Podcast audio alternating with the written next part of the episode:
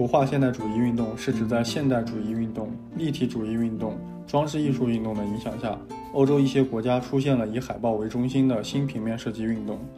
由于都以绘画为设计的核心，同时又受现代主义艺术运动影响，该运动基本局限在平面设计范围之内，非常注重图像和文字的整合效果，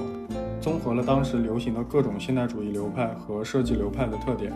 发展出自己独特的新鲜的平面设计风格来。这场运动起源于德国，从1905年德国设计师鲁西安·伯恩哈特的普莱斯特火柴广告开始，一直发展到第二次世界大战爆发前，对于整个西方平面设计具有重要的推动作用。